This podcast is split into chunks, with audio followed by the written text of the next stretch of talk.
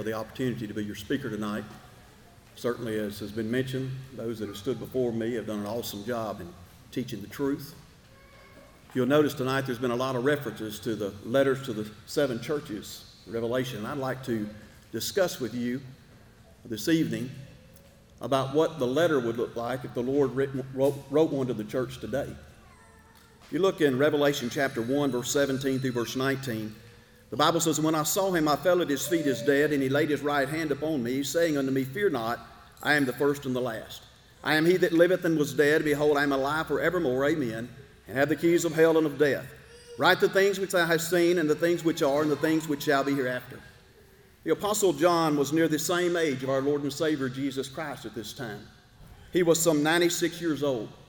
It was a sad circumstance that this man of this age was banished from his friends, from his brothers and sisters in Christ that he had labored so long with. When the Lord's Day rolled around on this rocky island, he could not go to church as we do. There was no assembly of the saints in which he could enjoy their fellowship and the worship of God. There was no Lord's table spread where he could commune with the Lord in the elements of his dying love. You know, I suppose that John had never passed a Lord's Day since that great day of Pentecost, some 60 years before, without breaking bread with his brethren, without meeting them to sound the praise of God and to engage in holy worship, but now he has to forego these pleasures and this opportunity. Still, the Bible says that he was still in the Spirit upon the Lord's day in Revelation 1 and verse 10. Though he was alone as far as earthly fellowship was concerned, he was in full communion with the Spirit of God. You know, we do not realize the blessing that we have as brethren to have numerous occasions to assemble and worship God. But you know, some days, maybe you're on the way home, or maybe you've made it home, Maybe you begin to think about the lesson, You're coming home from worship, you begin to reminisce about your life. Could it be that John was doing this on this day? After all, he had all the time that he could have. He was there alone. You know, I can imagine, if not at this moment, sometime during his stay there, that he would remember very well that morning long ago when he was fishing with his brother James and his father and the hired servants, and the new light that had sprung up in Galilee had come by and said, Follow me. It was that day that he gave up everything that he had and followed Jesus. How well he could remember when he and his brother James and Peter were waked up on the mountaintop that night to see the glorious transfiguration of the Son of God, to see Moses and Elijah in glory, and to hear them talking about the coming death of Jesus. And as he sat down to break bread, it was not with him as it is with you and I. The recalling of something that we read about. It was the recalling of something that he had witnessed with his own eyes as he stood at the face at the base of the cross and he saw his Lord and Savior die. How well he could remember the day when he and Peter went up into the temple, and while Peter delivered his second sermon, the two were seized by rude soldiers and cast into prison. It was that same day that all the apostles were cast into prison. They'll later be released with 39 lashes on their backs. Peter had now been gone nearly 30 years his old, his old compadre, whom he had fought many a battle beside. The Apostle Paul had been gone about the same time.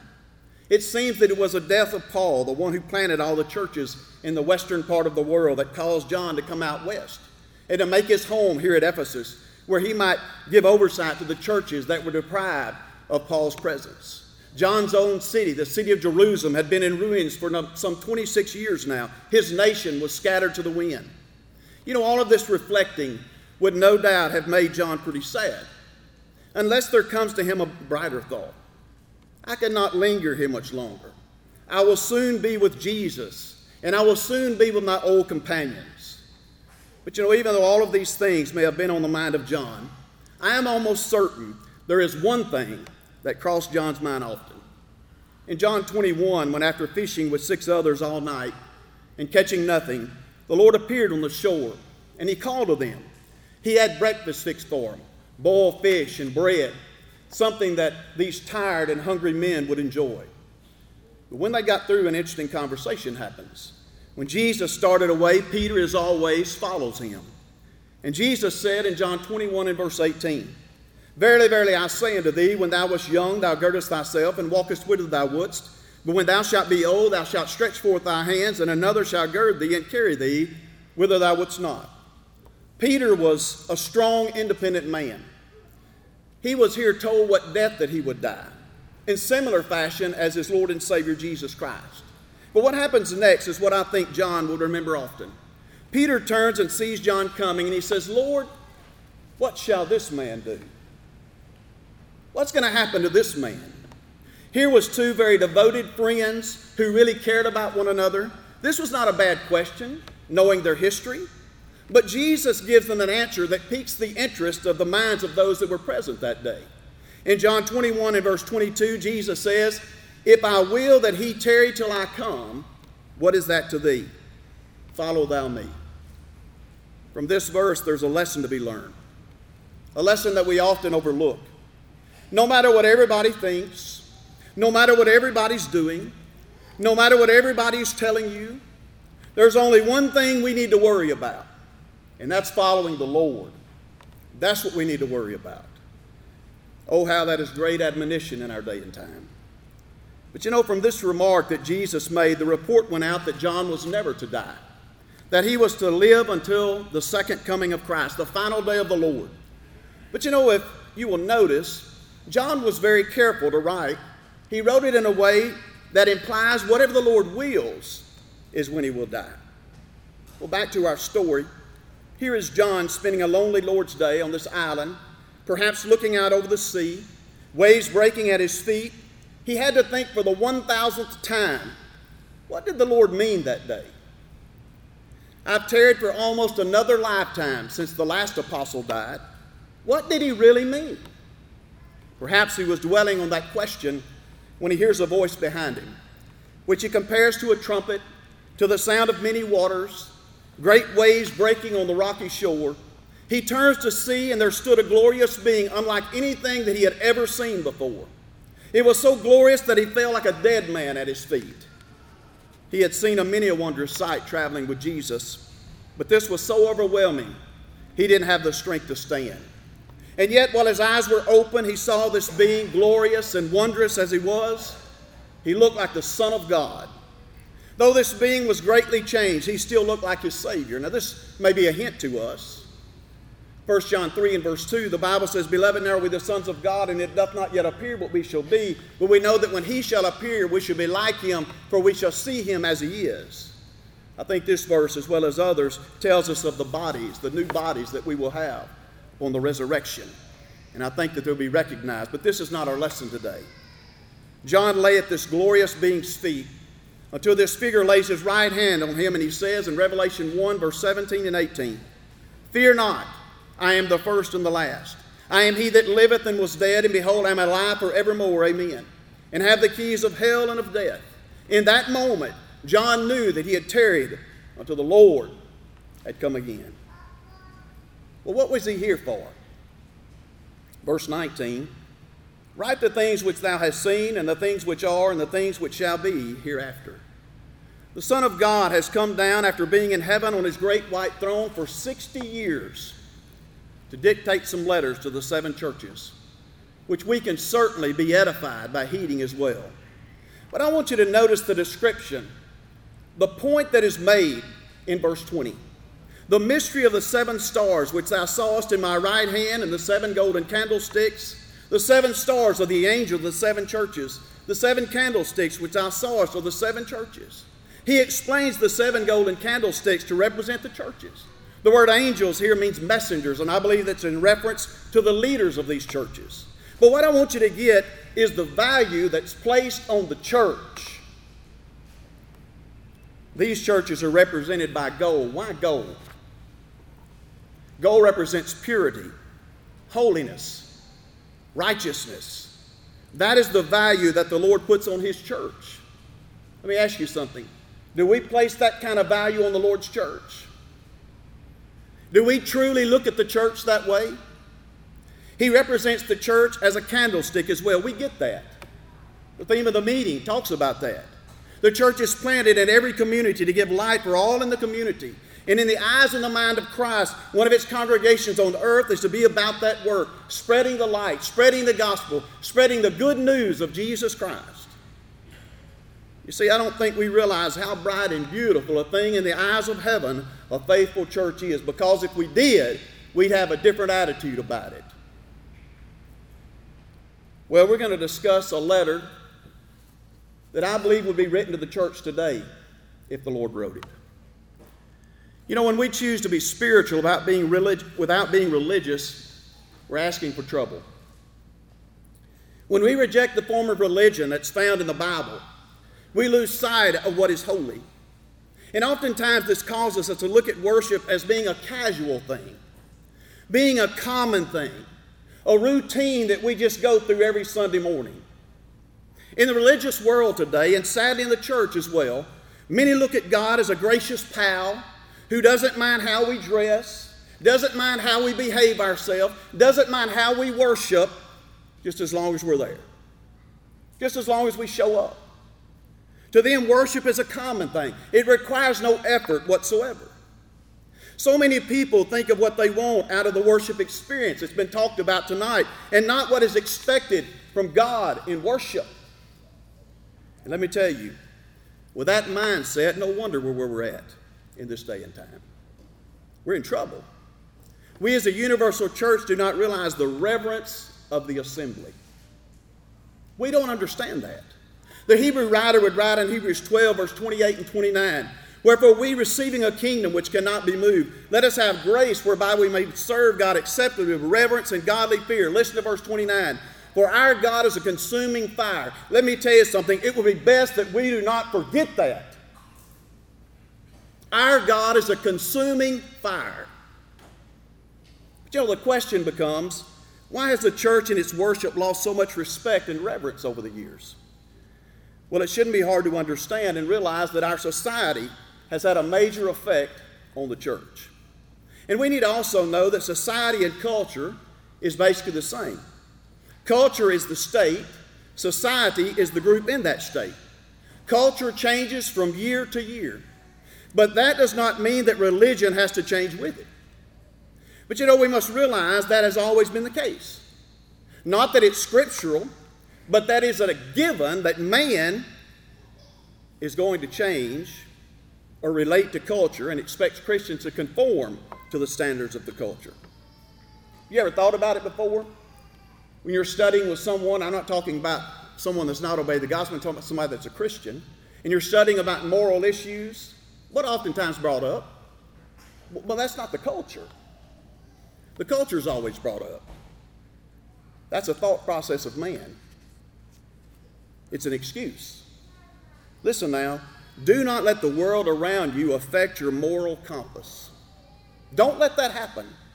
You know those pictures that you sometimes see with a bunch of little pictures in it, like maybe little dogs and little cats and little people, and you, you look at that picture and it tells you to count all you can find, and you're looking at them, and then all of a sudden it says, Now back up and look at the picture again and refocus on what happens. You see a big picture. You see a big picture, sometimes totally different than what you've been looking at. Well, that's the way we should be about Christianity. All of the little things going around in the world, all of the things that distract us, the culture that's changing right before our eyes, we need to focus on the big picture. We need to focus on the heaven and what it's going to take for us to get there. That's what we've got to focus on. And I tell you what we can't do we can't run from it. We can't blame this on ignorance. This is direct opposition of the truth. When our culture leads us to disobey God, we're headed for trouble. We're headed for trouble. Popular culture can believe what it wants, but it cannot, listen, it cannot overrule or edit God's word. It can't happen. When the Apostle Paul went from Judea to Corinth, he found a culture quite different from the one he came from. In Judea, the women were real silent. In Corinth, they were noisy and evident. In Judea, men were priests. In Corinth, there was priestesses. In Judea, they followed the book of divine law. In Corinth, they followed what appeased their God, their idol. In Judea, they valued righteousness. What did they value in Corinth? Sexual immorality. What did Paul do? Did he campaign to reinvent the church for these new Christians that he converted here at Corinth? No, he didn't. What did he do? He didn't change his attitude toward the scripture to accommodate culture. That's never happened. But for a matter of fact, he did the opposite. Romans 12, verse 1 and verse 2. I beseech you, therefore, brethren, by the mercies of God, that you present your bodies a living sacrifice, holy, acceptable unto God, which is your reasonable service. And be not conformed to this world, but be ye transformed by the renewing of your mind, that you may prove what is that good and acceptable and perfect will of God. He also would tell the Thessalonians in 2 Thessalonians chapter 2 and verse 15, Therefore, brethren, stand fast and hold the traditions which ye have been taught whether by word or by deed. Paul made no suggestions that they were to follow culture and remake the church to fit it. He would write to the Colossians, Colossians 2, verse 6 through verse 8, As ye have therefore received Christ Jesus the Lord, so walk ye in him, rooted and built up in him, established in the faith, as ye have been taught, abounding therein with thanksgiving. Beware lest any man spoil you through philosophy and vain deceit, after the tradition of men, after the rudiments of the world, and not after Christ. What was Paul doing? Paul urged them to be free from the deception of culture that was surrounding them. We don't need to forget who we are. We don't need to forget whose we are. We don't need to forget where we come from nor where we're going. And if we decide to change the rules in the church for how and when we worship, we need to leave the Lord's name out of it. The church does not belong to us, it belongs to Christ. And listen, if we would just think, we should know the church has always been countercultural. Have you ever thought about that? It loved when others were hateful. It reached out when others didn't see a need. It kept its conscience while others destroyed their conscience. It did not compromise, even though the world did compromise.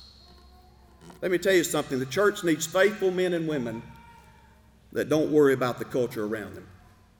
The church needs men and women who are focused on serving the Lord in the capacity they are authorized to do so.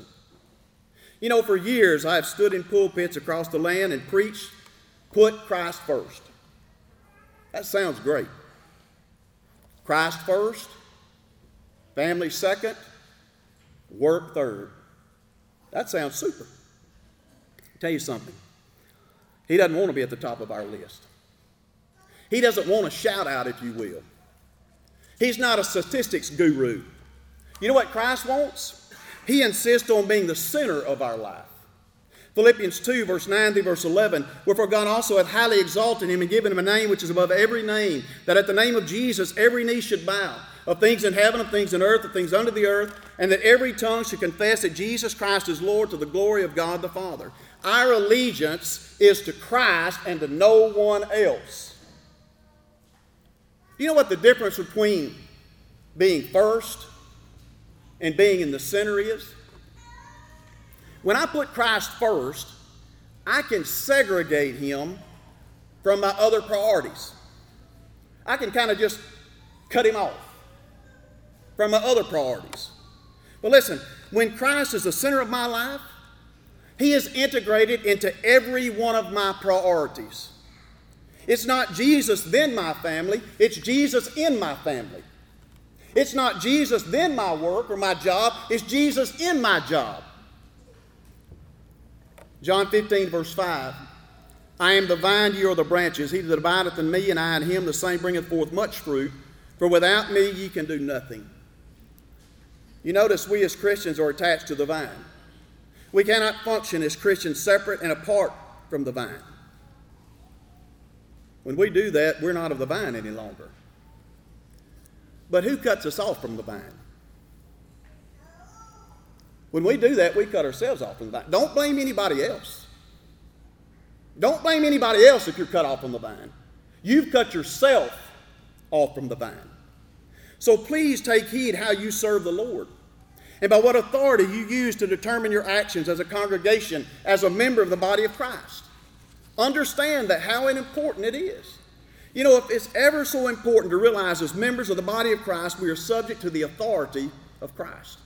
Daniel 7 and 27, speaking the Most High, says, Whose kingdom is an everlasting kingdom, and all dominion shall serve and obey him. Now, you may not think so, but we are to serve and obey the Lord. Not some of us, but all of us as members of the body of Christ. Do you know what that implies about the Lord? It implies that He is in absolute control. He overrides and He overrules the affairs of men to accomplish His will. You know what that means? God's ultimate plan will be accomplished with us or without us. Understand that tonight. If you've noticed during the meeting, those that were present this morning, some of the speakers that spoke, Carter uh, talked about this and pointed about this out about reading and studying. A lot of what's been said tonight, if you really caught it, tonight and this morning has been about faith. It's been about growing our faith. I want to tell you something. It's about faith. That's where we're at right now, brothers and sisters. It's about faith. Our faith must be growing. We have got to do that. And if there's a problem, you can t- trace it back to faith. Brother Juan spoke tonight about being faithful unto death. That's what it's all about. That's what it's all about as a Christian. Tonight, if you're not prepared for that, you're not ready for the coming of the Lord. You need to make yourself ready. What that consists of, if you're not a member of the body of Christ, is believing in Jesus Christ, repenting of your sins, confessing Him as the Son of God, and being buried in the water of baptism, have your sins washed away. That's how you come in contact with the precious blood of Jesus Christ. One of the greatest ways to study the Bible is to look at contrast in the Bible. You go to Romans chapter 6, verse 17 and verse 18. He says, You once were the servants of sin, now you're the servants of righteousness. Now, to study, you go find out what made that happen. In the first part of Romans chapter 6, you understand. Baptism is what helps you to overcome and to come in contact with the precious blood of Jesus Christ. Maybe you've not done that tonight. We beg of you to do so. Maybe you've done that, but you've turned away from the church. You've done things contrary to God's will. If you've done that, we can pray with you and for you. If you'll come as we stand and sing this song.